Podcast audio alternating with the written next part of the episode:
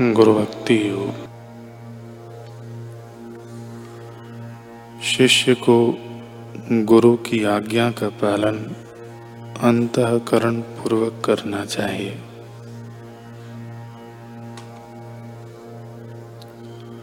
गुरु के द्वारा निर्दिष्ट पद्धति कभी कभी शिष्य की रुचि को तत्काल अनुकूल न भी हो, फिर भी उसे श्रद्धा रखना चाहिए। कि वह उसके हित के लिए ही है, लाभदायक ही है।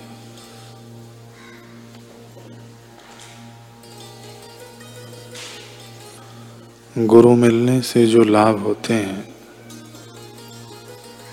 और जो मानसिक शांति का अनुभव होता है वह असीम होता है।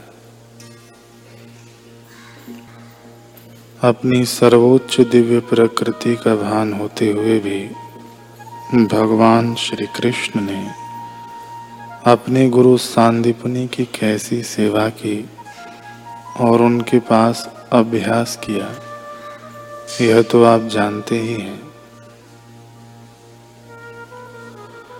जिस शिष्य को अपने गुरु में श्रद्धा होती है, वह ज्ञान प्राप्त करता है।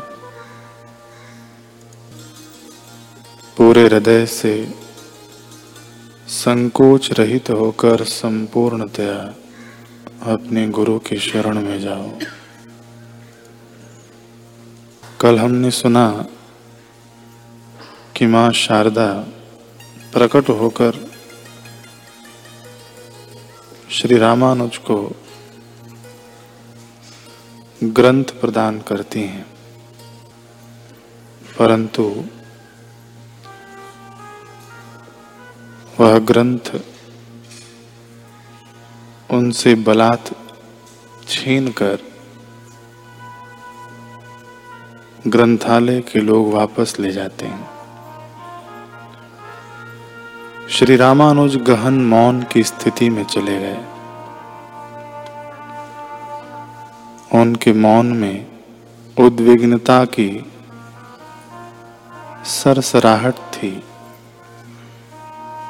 कुरेश उनका शिष्य नीचे बैठकर उनके चरणों को दबा रहा था। एक टक श्री रामानुज को निहारता भी जा रहा था। लंबे समय के बाद श्री रामानुज कोमल स्वर में बोले, कुरेश, अब गुरुदेव यामुना मुनि की आज्ञा कैसे पूरी होगी? भाष्य की रचना किस प्रकार संभव होगा?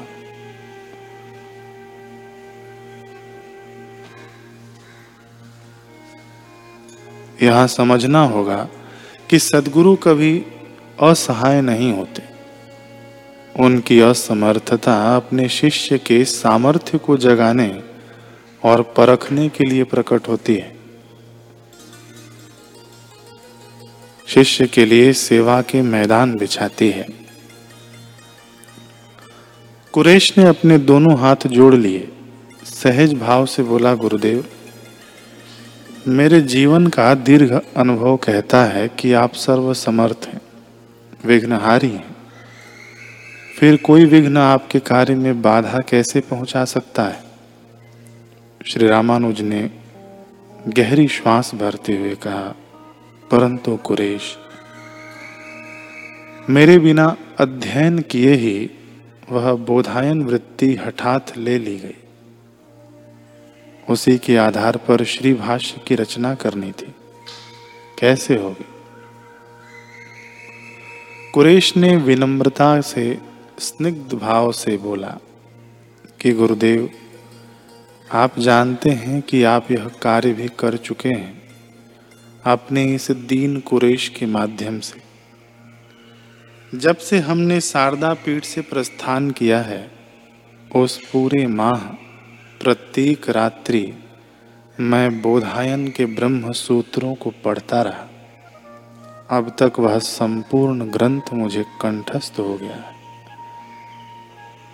यह सुनकर अचरज नहीं करना चाहिए कि कैसे कंठस्थ हो गया है। पहले के लोगों का खान पान एवं बुद्धि बड़ी कुशाग्र हुआ करती थी। कुरेश आगे कहता है कि उसका एक एक सूत्र और संबंधित अर्थ व व्याख्या मेरे मानस पटल पर अक्षरशः अंकित है। आप मुझे केवल पाँच दिन दीजिए, मैं पूरा का पूरा ग्रंथ लिखित रूप में आपको सौंप दूँगा। कुरेश के चेहरे पर अहम का कड़ापन न था। गुरु कृपा पर विश्वास की अडोलता थी।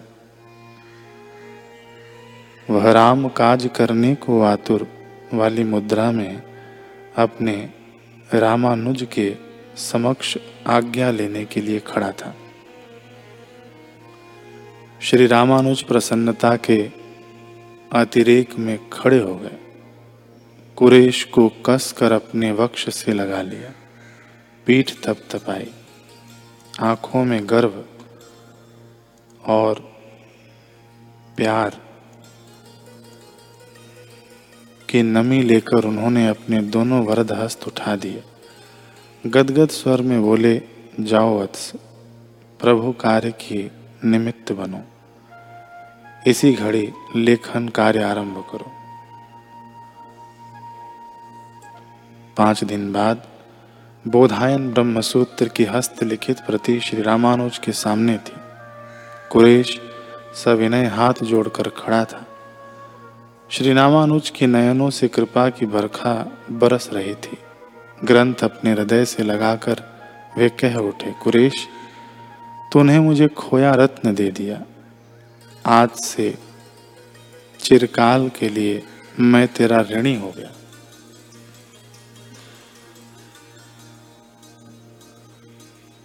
दोनों गुरु शिष्य पुनः द्रुत वेग से श्री रंगम की ओर बढ़ गए। बिना विलंब किए श्री रामानुज ने अपने गुरुदेव यामुनाचार्य की आज्ञा अनुसार ब्रह्म सूत्र पर भाष्य लेखन शुरू करने का निर्णय किया।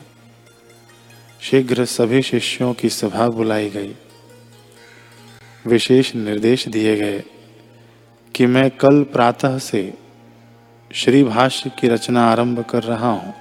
ध्यान रहे, इस अवधि में कोई खलल न पड़े। किसी प्रकार कोई समस्या आए तो आप उसे स्वयं सुलझाएँ। जब तक मैं इस विशेष कार्य में व्यस्त हूँ, आप सभी आश्रम की व्यवस्था संभालें। साथ ही सतत ध्यान साधना भी करते रहें, ताकि आपकी आध्यात्मिक तरंगे मुझे ऊर्जा देती रहें। इस युग कार्य को संबल मिल सके। सभी शिष्य अपने गुरुदेव श्री रामानुज के सहयोग में तत्परता से डट गए। श्री रामानुज ने कुरेश को बुलाया और विशिष्टतम निर्देश दिया, कुरेश, मेरे इस लेखन यज्ञ में तुम्हें महत्व भूमिका निभानी है। तुम मेरे श्रुति लेखक बनोगे। मैं कहता जाऊँगा, तुम लिखते जाना। और हाँ कुरेश, ध्यान रहे। तुम्हारी कलम की गति मेरी धारा प्रवाह वाणी से कदम मिलाते रहे। एक एक वचन पृष्ठ पर शब्दशः उतरे। और दूसरी बात, यदि एक भी वाक्य तुम्हें मेरी पूर्व शिक्षाओं या आदर्शों या मत से बेमेल लगे या समीचीन न लगे तो वहीं पर कलम रोक देना। मैं उस पर पुनः विचार करूँगा। भ्रमात्मक हुआ तो उसमें परिवर्तन भी करूँगा। कुरेश ने श्री रामानुज के चरणों में दंडवत प्रणाम किया। लेखन कार्य आरंभ हुआ। संपूर्ण भाष्य की रचना के दौरान एक बार ऐसा हुआ कि कुरेश की कलम थम गई। कुरे, थकान या क्लांत भाव से नहीं। सोच समझकर कुरेश ने कलम रोक दी। श्री रामानुज के धारा प्रवाह वाचन का धागा टूट गया। उन्होंने भव्य उठाकर कुरेश से बाधा का कारण पूछा। कुरेश ने दृष्टि झुकाकर कहा, गुरुदेव, क्षमा करें।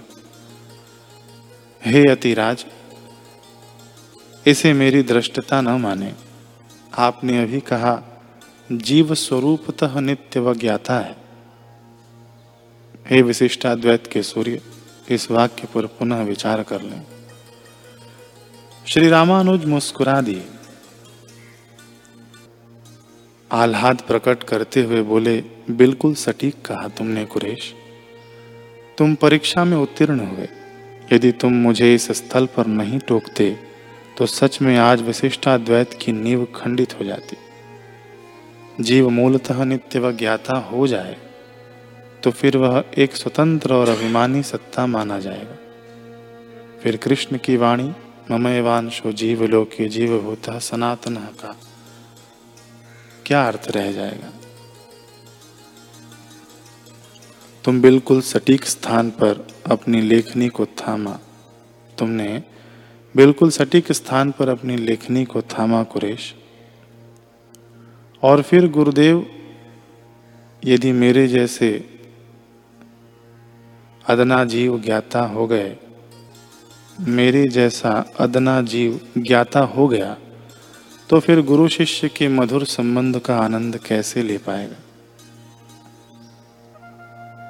कुरेश कहता है कि आपकी प्रीति, आपकी दया, आपका मार्गदर्शन एक जीव की सच्ची संप्रदाय तो यही है। अंततः श्री भाष्य की रचना पूर्ण हुई और इसी के साथ दोनों शिष्यों की साधना भी पूर्ण हुई। शिष्य कुरेश की अपने गुरु श्री रामानुज के प्रति और शिष्य रामानुज की अपने गुरु श्री यमुनाचार्य के प्रति।